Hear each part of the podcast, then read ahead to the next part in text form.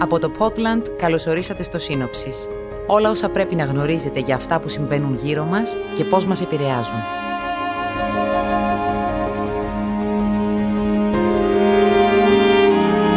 Σήμερα 5η 12 Μαΐου θα μιλήσουμε για την άνοδο των τιμών στα βασικά προϊόντα.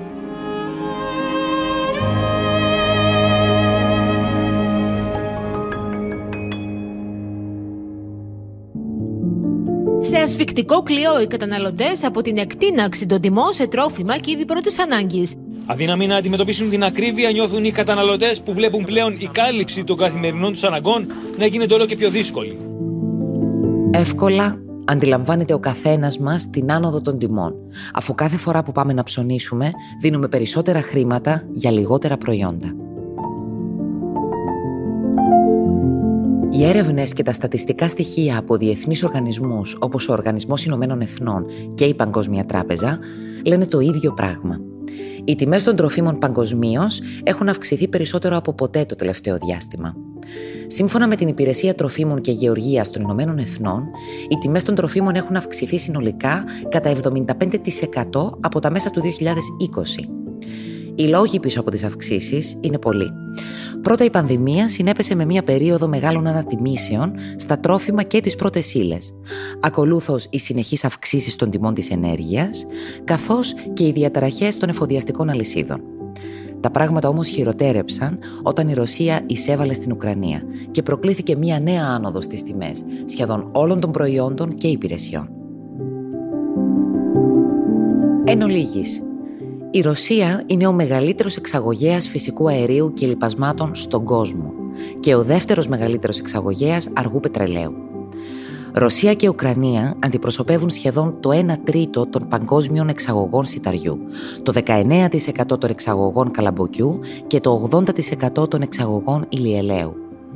Ο πόλεμος διέκοψε την παραγωγή των σιτηρών στην Ουκρανία και ανάγκασε τους αγρότες να πάρουν τα όπλα. Από την άλλη, οι κυρώσεις ενάντια στη Ρωσία διέκοψαν τις εξαγωγές σιτηρών, λιπασμάτων και άλλων πρώτων υλών. Η Παγκόσμια Τράπεζα αναφέρει ότι και οι δύο χώρες μαζί αποτελούν την παραγωγή του 12% των θερμίδων του παγκόσμιου καταναλωτή. Μαζί μας, για να συζητήσουμε για την άνοδο των τιμών και πώ η ακρίβεια μας επηρεάζει, είναι ο κύριος Μάριος Δρουσότη, πρόεδρος του Παγκύπριου Συνδέσμου Καταναλωτών. Κύριε Δρουσότη, σας καλωσορίζω στο Σύνοψης. Ευχαριστώ πάρα πολύ και χαίρομαι για τη συνεργασία μας που ελπίζω να συνεχιστεί. Η άνοδος των τιμών πολλών προϊόντων είναι αισθητή τους τελευταίους μήνες. Έχετε στοιχεία να μας πείτε πόσο αυξήθηκε ο πληθωρισμός τον τελευταίο χρόνο, αφού πρώτα μας εξηγήσετε και πώς υπολογίζεται ο πληθωρισμός; Ναι, έτος τον Απρίλιο που μας πέρασε ο πληθωρισμός ήταν 8,8%. Τι σημαίνει αυτό; Το 8,8% βγαίνει οι συνολικές τιμές όλων των προϊόντων οι οποίες αντιπροσωπεύονται στο δίχτυ τιμών καταναλωτή της στατιστικής υπηρεσίας είναι περίπου 805 προϊόντα και υπηρεσίες. Αυτές οι τιμές όλων των προϊόντων λαμβάνονται επιτακτικής βάσεως από τη στατιστική υπηρεσία και συγκρίνονται με τις τιμές της αντίστοιχης περσινής περίοδου. Όταν λέμε 8,8 εννοούμε σύγκριση τιμών Απρίλη του 2021 με Απρίλη του 2022. Και το Ιανουάριο είχαμε 5,4 πληθωρισμό. Φεβρουάριο 6,6. Μάρτιο 7,1 και Απρίλιο 8,8 αυτό είναι πολύ ανησυχητικό διότι υπάρχει μια σταθερή αύξηση του πληθωρισμού και το 8,8 σημαίνει αν ένα νοικοκυριό ξοδεύει 1000 ευρώ τον μήνα, αυτός είναι ο προϋπολογισμός του, θα πληρώσει 88 ευρώ περισσότερα φέτος. Όμως, όταν βλέπουμε πληθωρισμό πάνω από 3%, στο 3 και κάτι χτυπάει ελαφρύ καμπανάκι και όσο ανεβαίνει μεγάλο καμπανάκι. Είναι με την πανδημία που άρχισαν οι τιμές να ανεβαίνουν και εκεί που είδαμε μια σταθεροποίηση ήρθε και ο πόλεμος και ξανάρχισε μια νέα, νέο κύμα αυξήσεων των τιμών.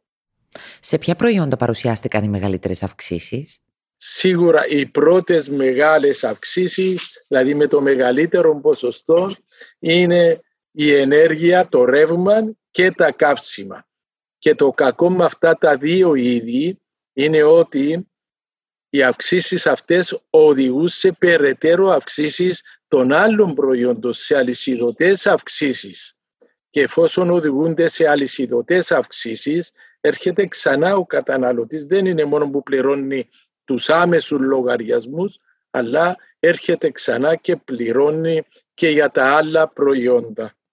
Το ρεύμα αν είχε μέχρι τον τέλος του περασμένου μήνα 40% και τους επόμενους δύο μήνες θα ξεπεράσει το 50%.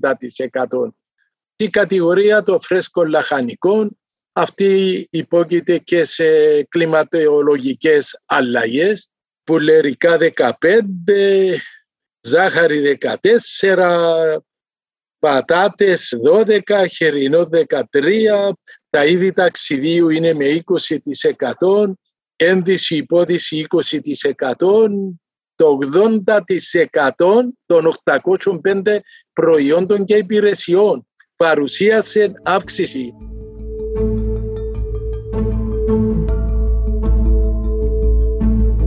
Πώς επηρεάζεται από αυτές τις αυξήσεις το μέσο νοικοκυριό; Το επηρεάζουν σε αφάνταστο βαθμό. Μιλώ για τα μικρομεσαία εισοδήματα. Τα μικρά εισοδήματα δεν ξέρω είναι ζήτημα επιβίωσης αυτών των ανθρώπων με τα μικρά εισοδήματα. Και τα μέσα εισοδήματα τι έγινε; Αρχίζουν να περιορίζουν τα έξοδά τους ακόμα και να στερούνται βασικές ανάγκες τους.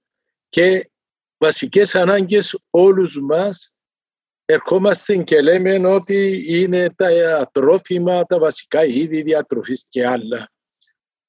Τελικά οι βασικές ανάγκες είναι ανάλογα με το κάθε νοικοκυριό είναι και διαφορετικές. Είχα συγκεκριμένο παράπονο και συζήτηση με κάποιον μέλος μας, το οποίος είπε ότι κύριε λέει, εμένα οι γονείς μου κατοικούν μακριά από μένα. Εσείς λέτε να περιορίσουμε τις μετακινήσεις μας. Εγώ πήγαινα δύο φορές την εβδομάδα να βλέπω τους γονιούς μου διότι είναι μεγάλη σε ηλικία και δεν μπορώ να τους το στερήσω. Για μένα είναι βασική προτεραιότητα. Και τώρα λέει μία εβδομάδα δεν πήγα. Είδα πώς νιώσαν και πηγαίνω δύο φορές διότι το θεωρώ προτεραιότητα και έκοψα από άλλες βασικές μου ανάγκες. Θα συμφωνήσουμε πως ο κάθε καταναλωτής έχει διαφορετικές προτεραιότητες. Οι συνήθειες όμως όλων αλλάζουν. Εσείς ποιες αλλαγές παρατηρείτε στη συμπεριφορά των καταναλωτών; Οπωσδήποτε αλλάξαν οι συνήθειες, αλλά σε πιο φθηνά προϊόντα. Κάποιοι στραφήκαν σε υποκατάστατα προϊόντα. Υπάρχει ο καφές της τάδε μάρκα, μπορεί να είναι πιο ακριβώς, είναι και ο άλλος καφές, να πιάσω τον άλλον τον καφέ μου. Υπάρχουν τα υποκατάστατα να το κάνουν. Αλλά κυρίως οι καταναλωτές σταθήκαν στο να αγοράζουν μικρότερες ποσότητες και λιγότερα είδη. Πιστεύετε ότι οι αυξήσεις θα συνεχιστούν και τους επόμενους μήνες; Οι τιμές σίγουρα δεν έχει καμία αμφιβολία ότι θα κινηθούν και τον Μάιο και τον Ιούνιο σε πιο ψηλά επίπεδα σε όλους τους τομείς. Εκείνο που δεν ξέρουμε είναι το ποσοστό της αύξησης των τιμών και δεν νομίζω να υπάρχει κάποια εκτίμηση για να πούμε ότι θα αυξηθούν, πόσο θα αυξηθούν ή αν θα μειωθούν. Τα πράγματα είναι πολύ ρευστά και υπάρχει ακόμα ένας κίνδυνος η αύξηση των επιτοκίων από την Κεντρική Τράπεζα ή την Ευρωπαϊκή Κεντρική Τράπεζα. Αυτό θα μειώσει ακόμα την αγοραστική δύναμη των καταναλωτών διότι με μια αύξηση του 0,25 που πιστεύω εκεί θα είναι είναι μια αύξηση στα έξοδα του νοικοκυριού και ο μεγάλος μας φόβος είναι ότι αυτήν την αύξηση θα υπάρξει σίγουρα ένας αριθμός δανειοληπτών που δεν θα μπορεί να την πληρώσει και θα μπει στα κόκκινα δάνεια.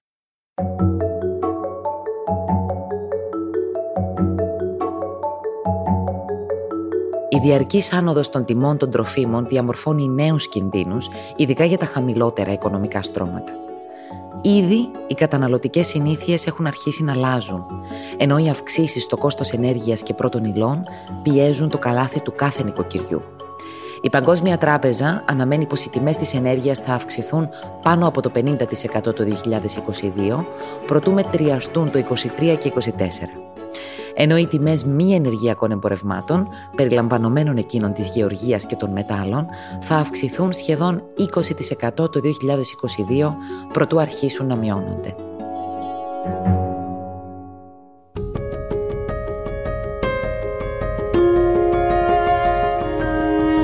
Ευχαριστούμε που ακούσατε το σύνοψης. Θερμές ευχαριστίες στον κύριο Μάριο Δρουσότη. Στην παραγωγή ο Στυλιανός, η Ξένια και η Πέννη. Κάντε subscribe στα Apple Podcasts, Spotify, Google Podcasts ή σε όποια άλλη πλατφόρμα.